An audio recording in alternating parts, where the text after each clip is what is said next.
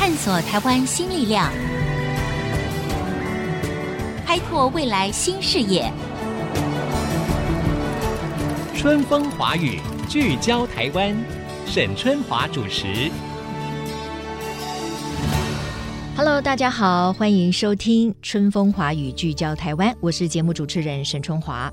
今年无国界记者组织呢发布了一个各国新闻自由的指数排名。那么我们台湾呢，在一百八十个被评估的国家当中啊，我们排名四十二。那这个成绩呢，是较去年上升了三个名次。不过我知道它的。指数的分数呢，反而是下降一点点的。另外呢，值得一提的就是这个调查的结果分析也指出啊，受到了近年各大政治事件啦，或者是有一些所谓的压力方的影响呢，这个指数呢也可以看得出来说，台湾的阅听大众事实上对记者或者是对媒体的敌意啊，与日俱增了。台湾的媒体呢被视为说是这个乱源呢，也已经很久。以来的事情了。那作为也是一个资深的所谓媒体人哈，我们在其中，我们也很想要跳出来观察，这到底是怎么一回事。那我今天呢，特别请到了一个，他自己当然是一个非常资深的记者，可是他呢又很不同，因为通常来讲，我们都比较希望，或者是说依附在某一个主流媒体的品牌下面，因为感觉一来有安全感，二来你的舞台可能会比较大一点，你的报道可能会被很多人看到。但是这位年轻人呢，他。这么多年来啊，都是一个人工作，一个人去跑新闻。那你说，那一个人跑新闻，那他他的作品在哪边出现呢？好，我们来欢迎长久以来非常关心公众议题的钟胜雄。胜雄你好，哎，沈姐你好，听众朋友大家好。胜雄，你到底要怎么样来呃叙述你自己的工作？因为你长久以来你是一个人工作，对不对？是。那那谁付你薪水呢？刊登我的报道人会付我薪水。但我在二零零九年的时候，那个时候不是发生莫拉克风灾吗？对对对。那当时那个冯小飞小姐他们就、嗯、呃跟其他几个朋友，他们就筹了一笔钱，创了莫拉克新闻网，就需要一个有社会运动经验，然后有独立采访能力的人到灾区里面去工作。嗯、那那个时候，呃，我因缘际会之下就，就就跟他们谈了，说我来，我可以做这件事情。是。所以我大概有整。整整一年的时间，是我一个人开着车到每一个灾区，到每一个部落里面去把呃这个部落受创的情况，它重建需要哪些资源，然后他们面临的什么问题。那还有一个特殊的状况是，他因为大部分受创的是原住民部落，跟汉人之间有一些文化上的冲突，是，所以需要一个对人类学、对田野以及对社会运动稍微有敏感度的人去做。那这是我第一个可能大家。都会对我比较有印象的工作。嗯，呃，我离开莫拉克之后，后来到了公视 PNN 新闻议题中心，他的制作人叫做武东木。武东木之前是独立特派员的制作人，可是我觉得他在蛮早，二零零九年的时候，他就已经意识到了未来是网络新闻的时代。对，对他觉得网络新闻会引起的议题，嗯哼。共鸣会更多，以及他也影响力可能会越来越大。对，嗯，那我觉得他看见了这件事情，所以就觉他就认为说，公司应该尽早的把力气花在网络上，所以他就成立了公司新闻议题中心。嗯嗯嗯，那可是因为他没有多少预算，所以他那个时候就用承揽的关系找了一个记者进来。那我接了这个位置之后，刚好那个时候都更的议题要开始发酵，所以那个时候我就跟吴东木以及那个有话好说的制作人陈新聪先生，我们就那个时候那一年做了总统的十二件囧事。那我做了其中的一个都更的专栏，开始讲血汗都更，就在大家都还没有搞清楚杜更是怎么一回事的时候，我们就很详尽的去讲它的法规里面，它的权利变换到底有哪一些漏洞。也就是说，我们在大概在二零一零年的时候就已经开始写这些案子。嗯，那我们比大部分主流媒体大概来沾个酱油的时间都还要再更早，也做得更深入，所以。后来有一段时间提到杜更的报道的时候，大家都会知道说哦，我做过这个东西，对，所以他们可以去看。嗯哼。除了这个之外，呃，当然大大小小的社会运动，我们也都都会参与。比方说那个时候官场工人，所以那个时候也开始做公运的专题。当然环境运动，或者说性别平权、婚姻平权的运动，或者是说我后期在离开公司前不久，我做的是那个南风，谈的是有关于六亲在。云林在彰化的空气污染这些东西，嗯、那而且并且是以摄影报道的方式去做。庄胜雄他整个的从事媒体的报道或者是记者的这条路呢，是非常不一样的。就是他跟我们大家可能比较熟悉的一个大报社的一个资深记者，或者是说是一个电视台哈记者呢，他很不一样。感觉你有点反骨，就是你喜欢走一个人的路。那我不知道圣雄，就说当你在做你刚才说的那些报道的时候，你要去发掘一些很深度的问题。我不知道你在做这件事情的时候遭遇到的一个最大的困难是什么？困难大概就是没有资源吧。嗯哼，你得一个人扛下全部。嗯哼，对，他就不会是像传统的媒体里面是大家是排班去经营这个新闻，嗯，可是我不是，我就会觉得说，今天这个新闻是我要顾，我就一个人负责把他们全部打打。OK，那你会觉得你像你这样子有单枪匹马独立作战的一个记者，你会比较容易受到排挤，或者是说这个邀访的单位他比较不重视你的存在，你会有感受到这种差别待遇吗？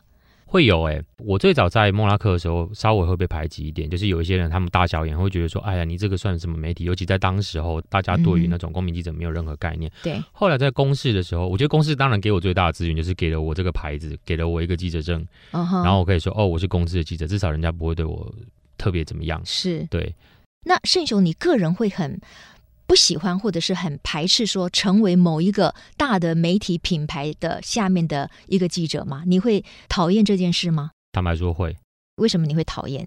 我我觉得确实一方面可能是因为主流媒体做的太，就是给人家一个很反感的感觉。嗯、我确实是反感的。对。然后我我也我也不瞒您说，其实我是很讨厌电视新闻的。他每天都在生产跟制造大量的烂新闻，嗯哼，给大家看。那你为什么？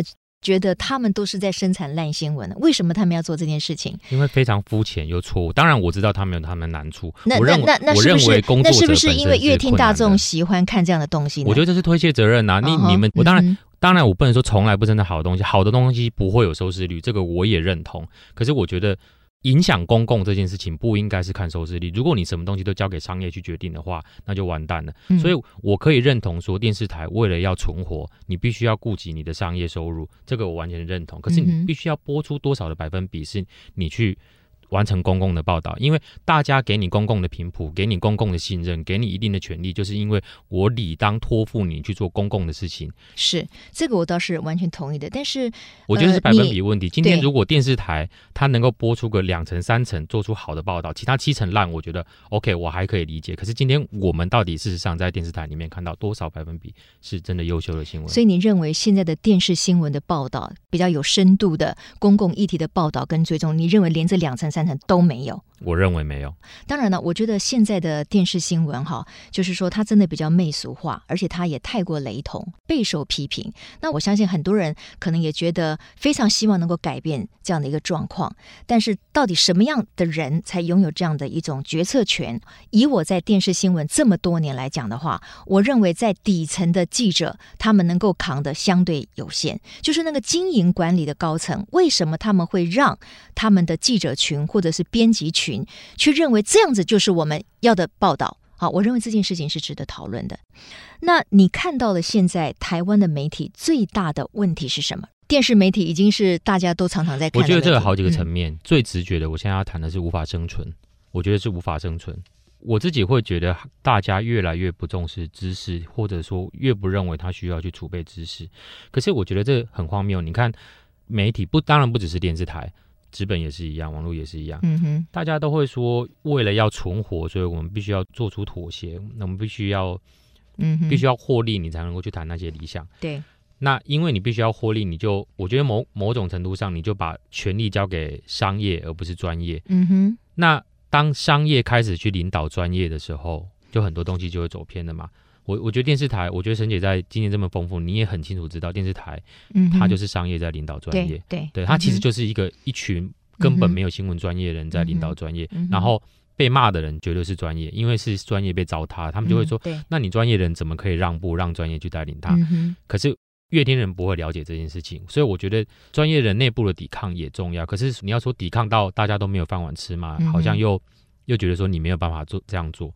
结果在全面让渡、全面已经没有发挥专业的情况之下，你说往商业走，结果现在又走到一个死胡同，就是你感觉做什么东西都活不下去。那你看现在大家不看新闻，电视新闻不看，纸本媒体有人看吗？其实也不太有人看。网络新闻就真的有人看吗？说真的，我也不认为，因为我们现在自己就在做网络新闻，我每次都认为说，你真的做出那些很重要的东西的时候，到底有多少人看？对，其实读者不买单。可是我觉得，嗯、呃。我们不能够因为很少人看就不去做，因为这个这个逻辑是我在公司学到的是，是像公司他就会认为说，假设我今天收视率很差，可是事实上我在看的在看我的节目，这些人都是具有公众影响力的人，他可能是专家学者，嗯，他可能是政府官员，嗯。事实上，我不需要有一百，我不需要有十万个人看我节目，我只要我看我节目的这五千个人，他们都是能够去影响决策人。其实说真的，那就够了。如果你只是想要影响某一个公共政策的话，嗯哼。那可能也就够了。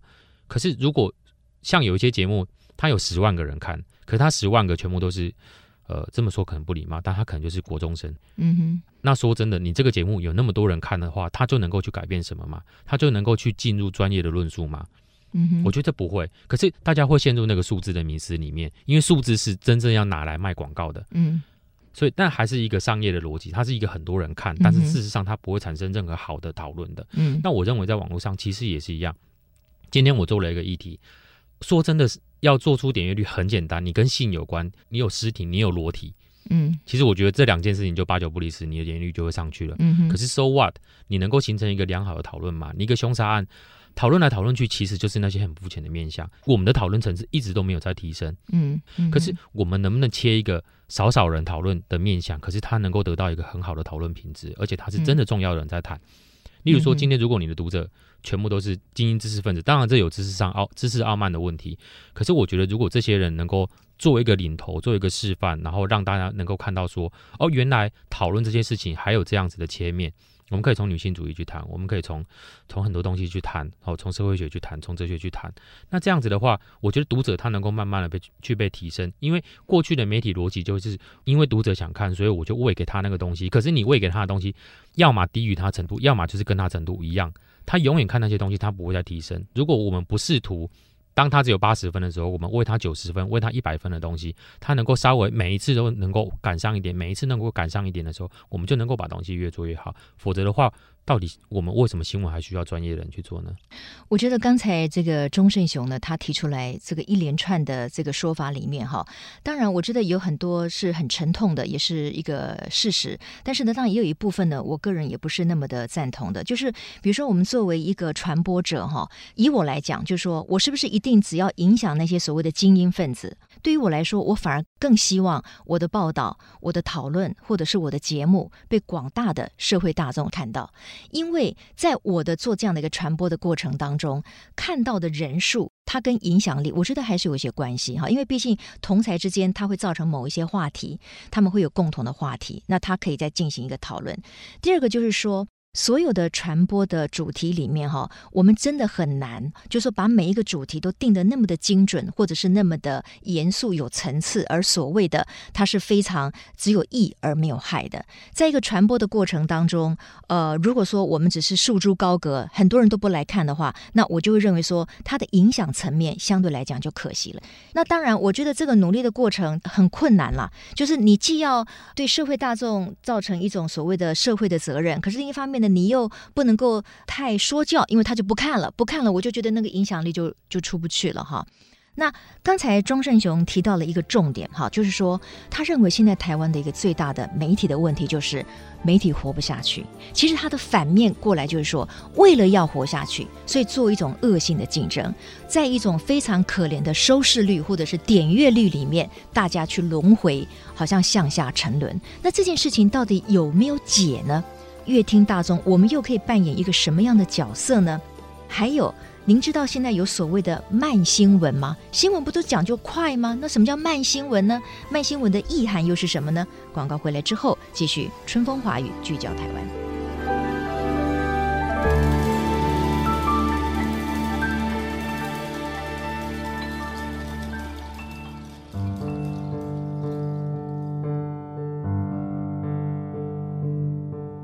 欢迎回到春风华语聚焦台湾。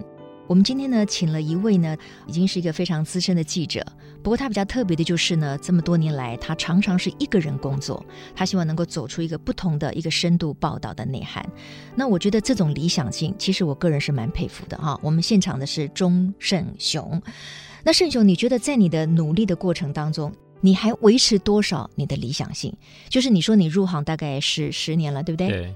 你在当时进入到媒体的时候，我相信你当然就是一个，应该有点像类似像愤青哈，就是说你希望能够走一条比较理想的路啊、哦。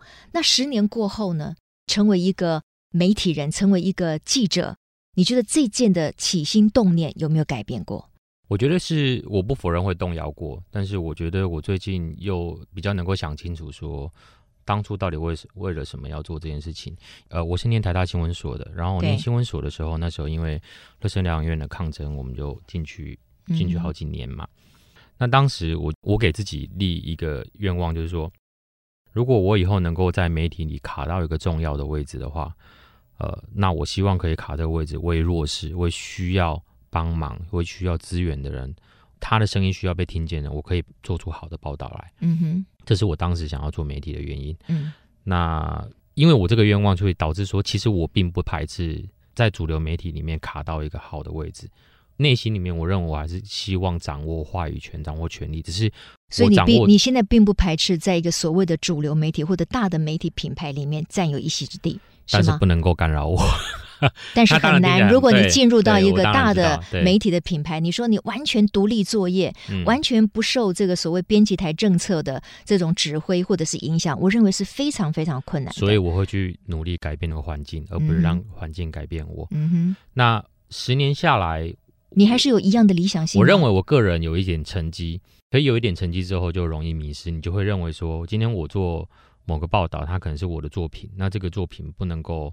坏了我自己名声，对，呃，我觉得这件事情当然也重要，就是本来就不能够坏名声嘛。嗯，我觉得好的记者都应该要爱惜羽毛。可是当我值太多的时候，你就会容易忘了你到底是为谁做。嗯、我当时想做媒体，就是我想要为了别人去写新闻，我不是为了我自己个人的成就，我不是为了我个人要钱。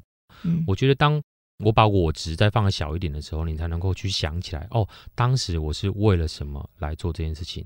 像现在我们在讨论新闻的时候，常常会讲说，我必须做一个很酷的形式，没有很酷的形式就不会有人来看。就像我觉得有时候做新闻，没有花拳绣腿就不会有人来看你的真空腹，花拳绣腿反而是重要的。嗯、那我我觉得有时候反而是花了太多时间在想那些花拳绣腿的东西的时候，会容易迷失。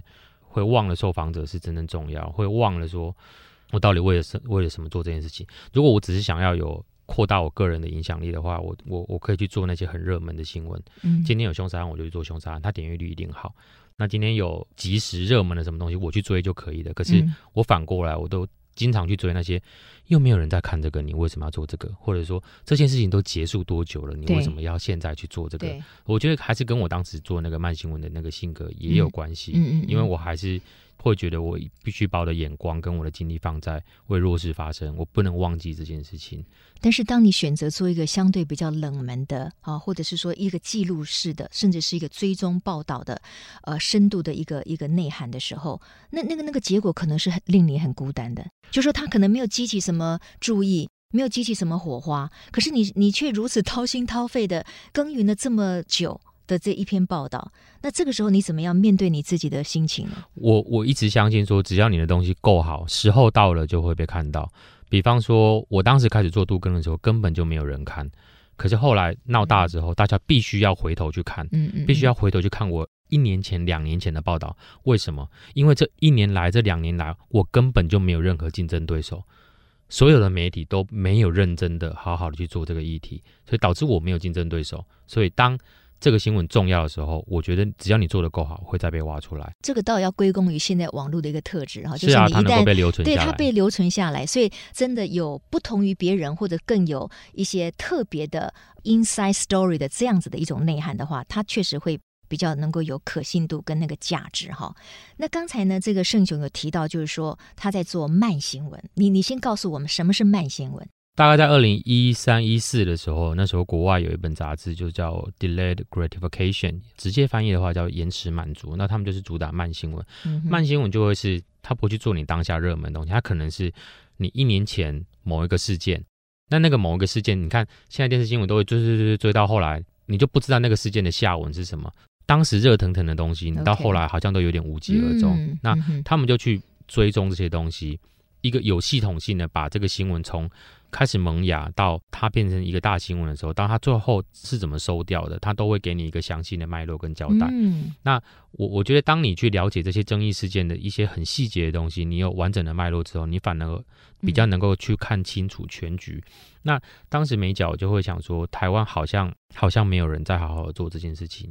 那我我们那时候在二零一四年底的时候就想说，那不然我们来来做一本杂志，这本杂志要做慢的东西，我每次都是给你完整的，嗯，完整的知识，我不要零碎的东西，然后而且我希望有更多的资讯图表。那资讯图表有两种，一种是它不是那种丑丑的表格，我不要那个东西，我希望它有设计感，还有一个东西是有更多的数据，数据就是更多客观的东西，是并。我并不要只是让你去看某个人的分析，嗯、所以当时就做了这本杂志叫《美角》。那所谓的慢新闻，就是说不只是在新闻刚刚爆发时候热腾腾，大家觉得非常夯，等到这个新闻事件冷却下来了，然后又有新的新闻事件取而代之了，所以大家也就遗忘了当年那个可能重大新闻的结果到底怎么了。可是呢，这群新闻工作者，他们就希望说，把当年的那个那么重大的新闻事件。我再继续去 follow up，继续去追踪他后来到底怎么了，正义有没有得以伸张，或者是说整个的最后的一个善后是什么，然后对社会的影响是什么？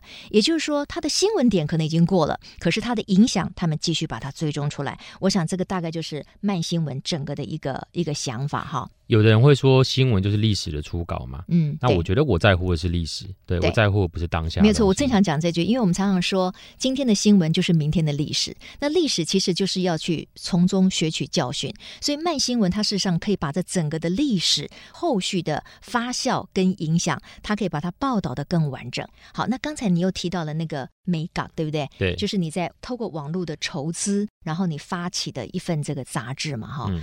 呃，它其实是杂志书的概念。对，我我觉得我做这个东西一部分也是想要对台湾社会提问，或是有一个质疑。嗯哼，不是世足赛嘛，大家都在看足球。嗯。台湾人最喜欢就是一窝蜂，然后我们就会有很多一月球迷嘛。你在这一个月，你可能每天都熬夜，然后你看的每一场比赛，你就非常的热衷。可是事实上，世界杯结束之后，你再也不会看足球了，你根本也就忘了这些球员。嗯、我觉得其实大家对于新闻的需求也像这个，大家看新闻的时候也是一窝蜂。你你你曾经花了那么多时间关心的东西，嗯、等媒体开始追另外一个新闻的时候，你也瞬间就忘，你会去做其他事情。那我我想要挑战是说，台湾真有没有人真的在乎这个事情后来怎么了？台湾有没有人在乎历史这件事情？所以我就想说，我丢出这个东西，我就告诉大家说，呃，我是钟胜雄，我过去做了什么，然后现在我想做这个东西，台湾市场能不能接受？嗯、会不会买单？会不会有人在根本还没有看到我们做什么东西的时候，他就愿意掏钱出来支持一个没有收取任何广告、支持一个不打算赚钱的？团队，嗯，然后来做杂志。OK，钟胜雄讲的这一些都是他在网络上筹资的，就起心动念嘛。然后你告诉网友，就是说你愿不愿意支持我们做这件事情？对，等于是透过网络来这个募资嘛。结果这件事情好像非常的顺利，对不对？非常顺利，我倒不敢说，但总之就是他最后达标，然后也让我吓一跳。其实过了，然后大家都很开心。那过了之后，我其实我非常担心，我就觉得说啊，完蛋了，就是我当时收人家五百万，现在到底要给人家什么？你就有一个欠欠两千多人钱，然后欠人家五百万，然后而且我我当时告诉别人说我要做拿出一个好东西出来，你现在反而真的过了，你就想说啊，完蛋了，我当时只是想要质疑台湾社会能不能能不能接受这样的事情，结果结果竟然有人要支持，那我是你就非做不可了，对，我就非做不可，我非做不可，而且你知道，大家对于好新闻、好的东西的追逐是没有底线的，嗯哼。对，完整也没有。所以台湾的乐听大众其实还是有很多人需要，他们也希望能够有所谓的好的新闻或者深度报道存在嘛，呃、对不对？透过你这次的筹资，它就是一个很明显的答案嘛。哎，那你当时的话拿了这五百万是做了主题，大概是哪些？可以跟我们的听众分享一下。呃，我们的创刊要做的是占领，占领指的就是呃，当然三一八我们占领了立法院，占领了行政院嘛。可是我想要谈的不只是这个，因为其实就在那一两年的时间，你看同一年，后来香港不是占领了中环吗？对。然后再往前推的话，西班牙占领了太阳广场，然后纽约有占领华尔街，然后在墨西哥也是。那我我觉得刚好就在那几年是。全球有大量的占领行动，它其实是对于新自由主义的反扑。嗯，那所以我们想要让大家看清楚新自由主义跟占领跟社会运动的关系，它是一个更有历史脉络的东西。我们甚至从呃日本在反安保斗争的时候，以及那时候好像是印尼占领国会，我们都把它写进来。它其实是一个有历史脉络的占领行动。我们在谈社会运动跟新自由主义的关系，跟资本主义的反省。嗯哼。第二集是在谈食安风暴，那后面又谈了呃新国会政治，然后又谈了死亡告别这件事情，以及我们最后期在谈的是乡民审判。哦，OK。但是后来你们就是做了一年，就决定不再继续做了。对，因为再做其实就会亏。对 OK，好，今天的时间非常有限哈，我跟这个钟胜雄呢，可以说是拉拉杂杂聊了一些哈，不是很有系统性，但是我总觉得说台湾的媒体因为。近几年来就成为备受批评的一个对象。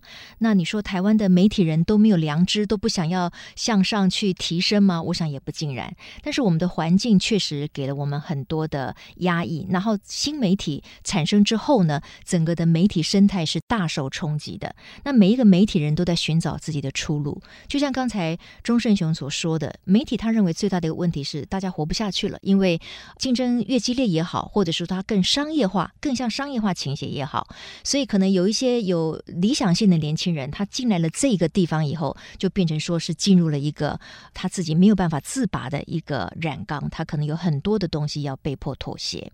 今天呢，我非常谢谢钟胜雄哈，来聊聊他记者的生涯，同时也从他的眼中来聊一聊台湾的这个媒体。最后问一下这个圣雄，就是说，那你觉得台湾的媒体人现在该怎么努力，可以让这整个的媒体环境好一些呢？我不知道哎、欸，我我我经验这么浅，我才工作。这个问题太困难了，不要说你不知道，啊、连我都不知道。应该是说世界上没有任何人有答案。我觉得就像是《纽约时报》，他也还在摸索，大家都还在试图去找出一个可以摆脱过去的盈利模式，然后让大家能够。靠内容生存下去的方式，而且是靠好的内容生存下去。是对，所有全世界都在摸索。对，没有错。台湾的媒体来讲，真的是过度的商业化，尤其是以电视新闻来说。但是呢，我这么多年来哈，尤其是最近这两年，我也稍微了解了一下。各个不同的乐听大众，或者是呃网络的这个媒体，我倒觉得我的心态呢，跟我当时在最郁闷的时候呢，也有了一点改变。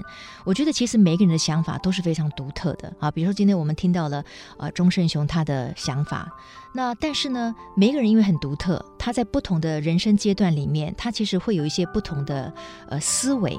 这些思维可能跟别人是很不一样的。我觉得我作为一个资深媒体人，我倒觉得我是比较愿意用更开阔的角度去接受很多不同的思维。那每一个人他能够选择的生存方式，跟他的条件跟筹码有关。可能在摸索或者是在挣扎的过程当中，他一步一脚印的往前走。但是我希望他们的内心里面永远都不要让自己的。呃，理想或者梦想消灭，因为如果那一点一滴都不存在的话，我认为他作为一个媒体人一定是非常痛苦的。那他就没有任何的理由呢，继续存在媒体里面。那这是我今天也希望带给听众朋友们呢更多的想象的空间。谢谢钟胜雄，谢谢你，谢谢沈姐，谢谢大家，拜拜，拜拜。本节目由世界先进机体电路赞助播出，探索真相，开拓未来。世界先进机体电路与您一起聚焦台湾。